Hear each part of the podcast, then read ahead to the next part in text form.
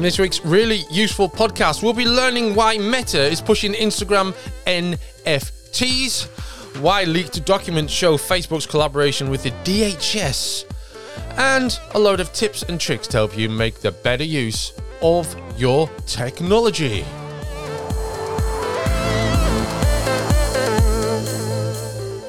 My name is Christian Cawley, and with me is Gavin Phillips. Hey, Gavin. Christian, how are you doing, mate? I'm all right. How are you? Yes, very well, thank you. Yes, looking forward to getting stuck into this week. Absolutely. Yeah, we always record this on a Monday, nine times out of ten, don't we? So we're. Um, I mean, do you know what? I mean, there's a lot of effort goes into looking good, feeling good, and doing something good first thing on a Monday morning, isn't there? Absolutely, and uh, I do feel it kind of sets you up quite nicely. Actually, it gives you a nice bit of focus for Monday morning when uh, this time of year it can be a bit drab and grey in the UK, can't it? So uh, it's a nice little boost, I think. It can. It's almost a default. Um, we will push on uh, to. Well, look. Um, NFTs. We've talked about NFTs on the show before, and you know, Gavin has explained to us what NFTs are, what they're not, and you know, it's pretty clear that it's a bit of a specialized thing for people who want to spend money on a certain thing that they could maybe get just by, you know, right clicking and saving. Uh, but um, we're now into this world where Meta, who have been making some increasingly strange choices of late, such as uh, reinventing Second Life for The Office, um, are pushing NFTs on Instagram. What's going on with this, Gavin? Yeah, it's quite interesting. So, uh, over the weekend or towards the end of uh, last week, uh, Meta announced that they were going to allow creators on Instagram to basically directly sell NFT uh, NFTs to their users. Um, it's interesting because NFTs are already available to be showcased on NF, uh, on, on, Instagram. They announced this earlier in 2022. Uh, there's been some uptake from people that are into the technology, but it's you know it's still fairly niche as you know even even cryptocurrencies are still relatively niche mm. um, despite how much you hear about them and nfts as a subset of that are, are even more niche there's very few people that actually actually own them, you know. Yeah. Um, but Meta is, um, as you previously alluded to, going big on the metaverse. You know, it's part of the reason why they changed their name. You know. Um, and so this change is going to allow top creators, at least to begin with, to create uh, non fungible tokens and sell them directly to their users. Um, how the actual process of sale will come about and how they will be stored isn't completely known yet, but we do know that they will use the uh, the Polygon uh, blockchain, which is a, a, very popular and slightly faster um, secondary chain to Ethereum. We won't get into all of that, but um, effectively, they're they're going really hard on you know digital assets digital content and further integration into you know metaverse services really. Yeah i noticed they've said they won't take a cut of nft sales until 2024 yeah that's interesting isn't it? Um i guess they don't want to scare people off yeah. really. Um if you are going to sell nfts uh, and someone like Meta says we're going to take a huge chunk of the sale, you would quickly divert to one of the alternative platforms. And the, the now sort of well established alternative platforms like OpenSea, Rarible, uh, Super Rare, for instance, uh, who take. I don't know the exact percentages, but it's not a great deal. Um, but I'm guessing Meta would take a pretty hefty chunk when they do want to do it. Yeah. Uh, I've always thought the better operation would be take a small chunk of lots of things, but that's not always how these things work, is it? No, it's not. No, no. Uh, we'll see how that turns out. Obviously, the Instagram being a sort of a marketplace for things is kind of a a surprise pivot, I guess, in some ways. And if not surprise, then I NFTs isn't the sort of thing that I thought they would be wanting to sell. No, uh, it's not me either personally, but I can see how as part of a wider sort of you know push into the metaverse and digital assets, if people are going to eventually be forced to go and be there, Well, people might want to look their best. You know, we've seen things like in uh, Roblox, the, the the game where you can create things with blocks and what have you that isn't the same as Minecraft, but they have their own currency in that game, don't they? Uh, Yeah. Robux, and many big companies actually have established stores within the Roblox universe. So, for example, you could go to the Gucci store in Roblox and buy your character an expensive outfit uh, to, you know, show that you're richer in Robux than other people. But yeah. I mean, that's not, Not a new thing because that's yeah. Well, I mean, I mentioned Second Life earlier, and you could buy things in Second Life like skins and landscapes and buildings and that sort of thing. Uh, so it's it's not a new idea. That the, NFT element to this is is is a new uh, development, I guess. It's I don't know for those of us who I don't want, I don't want to sound old, you know, because I first went on the internet in 1995. I had a computer in 1984. I'm, I'm not some sort of aging, creaky old Luddite, but s- selling digital assets it's just never um, sat, sat well with me, really, of this, of, this kind. It just feels. It doesn't. It doesn't. We'll see how it turns out on Instagram anyway. But I just can't see it being a long term winner. Just like I, I don't see Facebook's whole metaverse or Meta's whole metaverse thing in a workplace, digital workplace where everyone looks like a Nintendo Mii, um, really taking off. But you know, that's ju- that's just my my take on it. Uh, It's interesting actually because everything that we're talking about in today's show is uh, social network related. We're um, we're finding out that Facebook has been collaborating with the Department of Homeland Security and police and other law and security enforcement agencies around the world to quote unquote crack down on the spread of disinformation. Um, so they, they've joined forces. Uh, the project comes in the form of a portal, which is um, I think there's more than one portal. It depends on where in the world you are. Uh, for the um, for the United States and DHS officials, it's called the Cybersecurity and Infrastructure Security Agency. Has a portal that can interact with Facebook staff. Uh, investigative journalist Lee Fang wrote that topics like withdrawal from Afghanistan, origins of COVID, and info that undermines trust in financial institutions were among the kind of contents being targeted through this collaboration. So basically, if you go on a social net, if you go on Facebook and express an opinion on something or share something and express an opinion on that, then uh, you're um, your your your thoughts and your quotes are being targeted and highlighted as misinformation or subverted in some other way, perhaps lost or made invisible to other readers.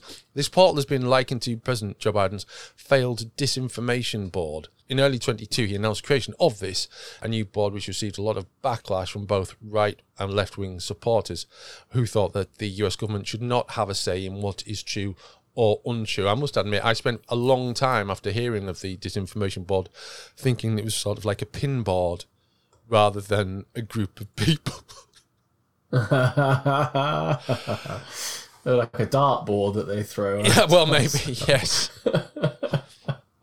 So um, it's all about censoring disinformation, but there's always that big question of what is disinformation, who determines whether it's disinformation, and should government be the people determining what is disinformation when, of course, governments are very rarely are honest and are prone to uh, not, you know, not playing hard and fast with the truth. So uh, yeah, it's it's kind of concerning, isn't it? It's tricky, isn't it? Because uh, as you said, uh, you can put your trust in the government, but could you also put your trust into Facebook? I know it's a big reach, isn't it? it is the big reach, and it's the question that comes about on all social media platforms, isn't it? Um, and as we'll get into in a minute with Twitter, that's a lot of a lot of why uh, Mr. Musk has even gone about buying Twitter to begin with, isn't it? Because of all the misinformation coming from whichever side of the the aisle you you step out of, it comes from absolutely everywhere, uh, and people don't trust that social media platforms should be the ultimate arbiters of truth. Um, and you kind of have to agree with that, really, because the admin teams of these social media networks are inevitably going to lean one way or the other, aren't they? And Yeah. they're never going to.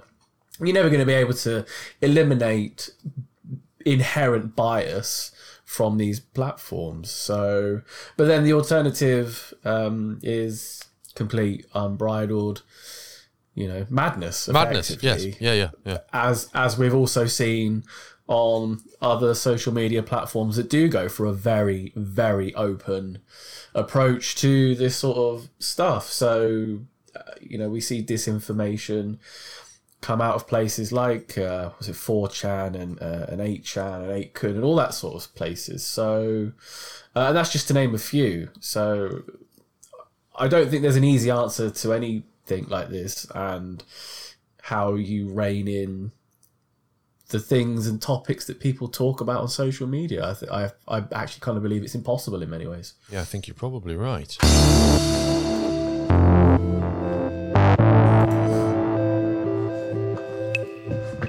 Now, as you are probably aware at this point in time, uh, and as Gavin has just mentioned, uh, Elon Musk, who has um, bought Twitter, still yet to release that cologne. And um, lots of people are getting rather upset and deciding that they want to go elsewhere. I'm thinking actually about what Gavin just said. I, I wonder if maybe a lot of this um, obviously there have been big things that have kind of punctuated this kind of what we're now talking about um, Elon Musk buying Twitter and his reasons for doing that. I think, although there's been various things that have happened over the past six or seven years that have kind of maybe fractured and splintered online conversation, I do wonder if it's actually um, the, the key element from the last US election, namely um, Hunter Biden's laptop, which is the thing that's really swung this because it was it was declared misinformation, disinformation, lies, and all sorts at the time, and then slowly been confirmed over time that actually it was completely true. But it doesn't matter now, and that's kind of a big deal, isn't it? Because it's uh, and everyone then suddenly either they still believe the the original kind of narrative around that, or they think it's really really bad that it happened, and it's kind of got a lot of people cross about things. Yeah, absolutely. And once you make um, such a steadfast decision, uh, this is particularly on, on Twitter, wasn't it? Where they're Yeah. like, we're not going to allow stories of this nature to even be shared. Um, you've effectively you've effectively aligned your organization with a specific uh, a specific po- political stance, haven't Yeah, you? yeah, yeah. Uh, and whilst this podcast isn't about um, about politics, we do discuss, you know, the implications of of these sorts of decisions, and um, and rowing back from something like that is in, is incredibly difficult. And the polarization that we've seen um, throughout the last sort of I don't know decade or five to seven years, I guess Yeah. um, you know these sorts of these sorts of events you know really put a stamp on why people are so disenfranchised with uh, government resources and government media uh, and and a general mistrust in you know I'm doing big air fingers here mainstream media because I, I really dislike that term in general. Um, but when this sort of thing happens you can see exactly why that distrust is there. Yeah, I I came very close to my Alex Jones impersonation then. Um, anyway, so with that as a sort of um, preface to what we're about to say, uh, a lot of people have been looking at Mastodon as an alternative to Twitter. Now, I'm going to say it's not an alternative to Twitter. It is an open source social network. So if you were to set up a Mastodon instance, which isn't easy, uh, you would have your own social network. Now, if you have a, if you're part of a large online community, this might be a good idea. For most people, this isn't a good idea. Uh, Mastodon is part of uh, something else called the Fediverse, which is uh, adherents of the uh, Fediverse get really cross when people just sort of um, loop the whole thing as the umbrella of Mastodon, which, um, I mean, to, to one thing, I would say Mastodon's a much more memorable name. Fediverse sounds like the fictional universe created by Britney Spears' ex husband. And. Um, it's you know Mastodon. It's it's just it's not worth getting upset about anyway. So you can sign up for Mastodon and you can use an existing server, and that's probably the easiest way to do it. And you'll find communities there that you can join, engage with, all that sort of thing. And they're very much uh, localized around the world. So you'll have like a European group of servers, a US group of servers, etc. Or you can go the whole hog and create your own, which is going to require hosting, a domain name, and a lot of setup um, using uses Linux. It runs on Linux. It actually runs in a Docker instance, and so it does get very complicated. It's probably best just to stick to the Mastodon instances that are available and seeing what you can find there. But I've done a kind of uh, an outline guide, which has hopefully been recently updated by one of our MakeUseOf colleagues, as to what you need to know about the open source social network Mastodon and what you can do with it and what you can't do with it. So I recommend you check that out.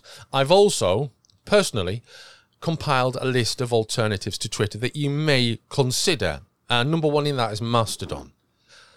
You I know all of this. I mean, as as Gavin's mentioned, politics aside, because you'll recognise some of these names as being from one side of the political aisle and others from the other. Okay, I'm not going to put pass judgment on any of these things. I'm just going to give you the list. So another alternative is Gab. Another one is Amino, uh, which I'm I'm I first compiled this list about five years ago, and amazed Amino is still running. Uh, another one is Gettr, which is GTTR. Uh, there is Parler. There is Co-host. Uh, you've also got Counter Social, which kind of looks like TweetDeck. It's very political, Counter Social. So if the politics side of Twitter is something that you like particularly, Counter Social might be your preferred destination. Uh, there is Raftr, which, um, although it's uh, initially launched a few years ago, it's kind of pivoted to become a community building platforms uh, for universities, organizations, and clubs. Uh, there's Plurk, which I think is um, it's from Taiwan, and it it kind of looks a bit like Twitter only sideways. Best way of putting it. There's WT Social, which is a um, it was conceived by Jimmy Wales of uh, Wikipedia fame, and it's a very um, I think the best way of describing this, uh, it feels more cerebral and reasoned, and more aimed at more educated people than maybe standard social networks are. There's Instagram, which is a perfectly good alternative, if particularly if you like sharing media on Twitter. There is Discord, which I think is probably the best option, um, because you can set up any conversation on Discord, any topic thing, and then people will join it. The problem with Discord is getting people to join it. So yeah, that's twelve replacements that uh, you may opt for if you do choose to leave Twitter.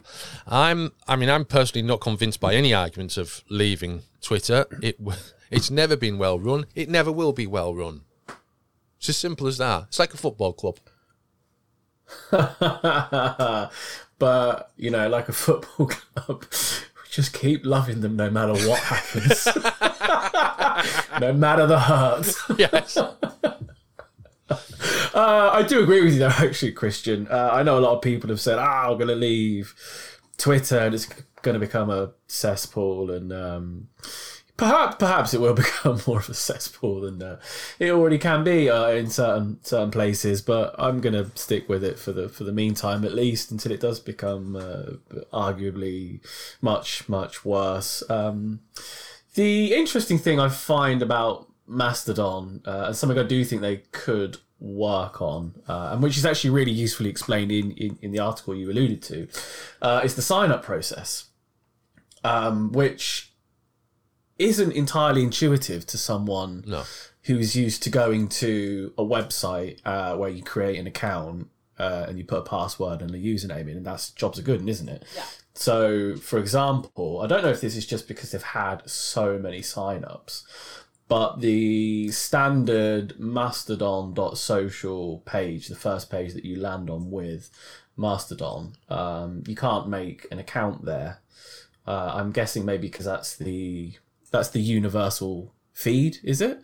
So it then suggests you go and find a different server.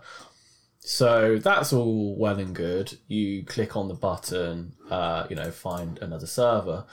You then create an account on a different server, but it doesn't necessarily make it apparent that the uh, specific username you may have chosen is actually only relevant to that specific server. instance Yeah, yeah. and that you will have to recreate or at least re-enter a different username when you create a new or, or enter a different server um, in that like you said it is really useful it's interesting and i really quite like it but it's definitely not it's not an out of the box Twitter experience No, that I definitely not. believe some people are sort of marking it as, is it? No, it's definitely not. And I'm I'm a bit confused as to why people are kind of anyone who's gone to use Mastodon is not going to should not recommend it as something that's like easy to do and user friendly and everything because it's not. It's you know, there's a lot of stuff to do behind the scenes to get it running. If you and that's just setting up an account. Never mind hosting your own instance. So I think a lot of people have been dishonest about it, and maybe they have an interest in doing so. Maybe, you know, I, I don't know what the motivations are. There are better options than Mastodon, as I've just gone through. So uh, if you are considering abandoning abandoning Twitter, um, please check that list uh, that you'll find in the show notes, along with everything else that we discuss in this week's really useful podcast.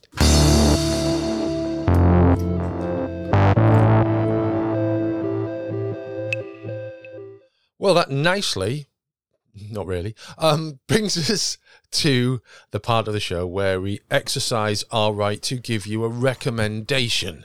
Um, this is something that we may have watched, enjoyed, bought, seen, um, been hit over the head with. Uh, I don't know any anything like that. Something awesome that you can check out yourself. Uh, we both have one. I don't know who's going to go first, Gavin. Uh, you can go first this week, Chris. Okay, I'll go first. well, okay, I've been waiting for this for months, and I'm, you know, I was really nervous in case it actually would turn out to be not very good. Uh, however, um, it was really good. I really enjoyed it. Uh, I have a Roku stick, so I get the Roku channel, which means on Friday nights I could, but I didn't. I watched on Saturday. Uh, watch Weird, the Al Yankovic story. I'm one of those few people in Britain who's heard of Al Yankovic, and also one of the few people in Britain who heard of Al Yankovic in the 80s and uh, kind of uh, kept tabs on what he was doing. So, uh, like a surgeon, and the one that was kind of popular in the UK, which was uh, Eat It, and uh, he also had a uh, track on the Transformers the movie album back in 1986, Dare to Be Stupid. Oh, I know them all. I've got them all. So I was really looking forward to seeing this. When I, I mean, I'll tell you something. When I first heard about this movie, and that Daniel Radcliffe was playing Al Yankovic, I honestly, I thought the whole thing was a spoof. Because why wouldn't it be? There's no reason for it to be real. Um, but no, it is real, and it is absolutely just a really, really silly movie. I absolutely loved it. So I, there's so many things I could tell you. I don't want to spoil it, but it's it's just su- such a silly film. If you like Al Yankovic and you like silly movies, you should definitely check it out. I am planning to watch it. Uh, I've heard that uh, it's Daniel Radcliffe, isn't it? Yeah, um, yeah. playing Weird Al. So I've heard that he does a pretty good job. He from does. Some of the reviews I've read. Yeah. It's it's such a it's just so silly. Um, the one thing I should add though is none of his there's very little of his later material in there. I think it goes as far as I mean, it, it all appears to be set between sort of 1979 and 1985 in the things that occurred way after 1985 appear in the movie because it's you know it's uh, they intentionally made it this sort of fictionalized in the way that the Elton John and the Queen movies were very fictionalized and things didn't happen in the right order. Uh, so they've done that intentionally here to kind of poke fun at that. But uh, yeah, so there's no um, there's no Lady Gaga parodies in there, or any. Uh, there's not even uh, Pretty Fly for a Rabbi, unfortunately, which is one of my favourite. But uh, little spoiler: Amish Paradise is in there.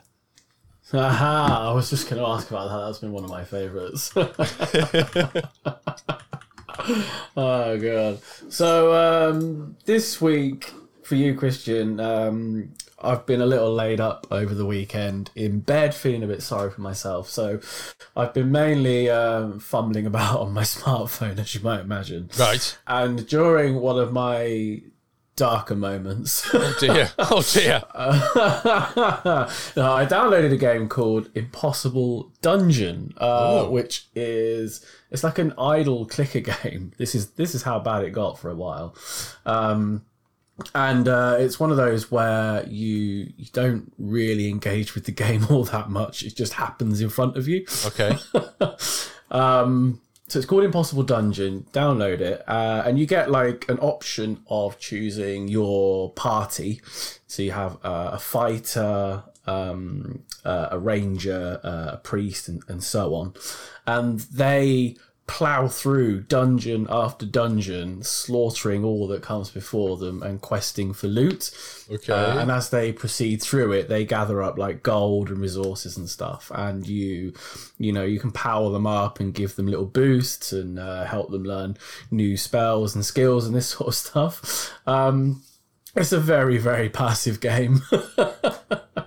um, it was built on the back of another game by the same developer called uh, Click Apocalypse 2. right. which is an which is an incredible game, uh, incredible name for a game. Sorry, uh, and that's the same sort of thing. Like they go across the screen through all these dungeons and fight hordes of monsters and stuff. I've always had a bit of an interest in um, you know incremental idle games as when you're working and you sometimes sometimes you don't want to listen to music sometimes you do want to watch something but you don't want it to be that engaging No. uh, and having these like characters on a small screen next to you, just you know, going about their business, uh, going through, slaughtering the monsters, clearing out the dungeons is quite quite nice to glance at every now and then. Um, so that's available on Android. That's Impossible Dungeon, uh, and it's you know if you've got nothing to do or you're on a long journey or something like that, and you just want something to zone out to, then uh, that's a good shout. I um, I just looked it up on the Play Store, and the first line of the description is: "Can you conquer the impossible dungeon?" Brackets. No, it's impossible. Close brackets. Which I'm I'm going to check it out for that alone. Uh, Oh, well, thank you for that recommendation, Gavin. That brings us to the end of this week's really useful podcast. Uh, we um, have given all the information that we've discussed, you'll find in the show notes. And uh, if you find us on social network, such as Twitter or Facebook or wherever you may find us, uh, or on your podcast uh, player, do share any information that you think will benefit your friends, family, etc., or just your community. And we'll be back next week for a new show. Until then, it's goodbye from us.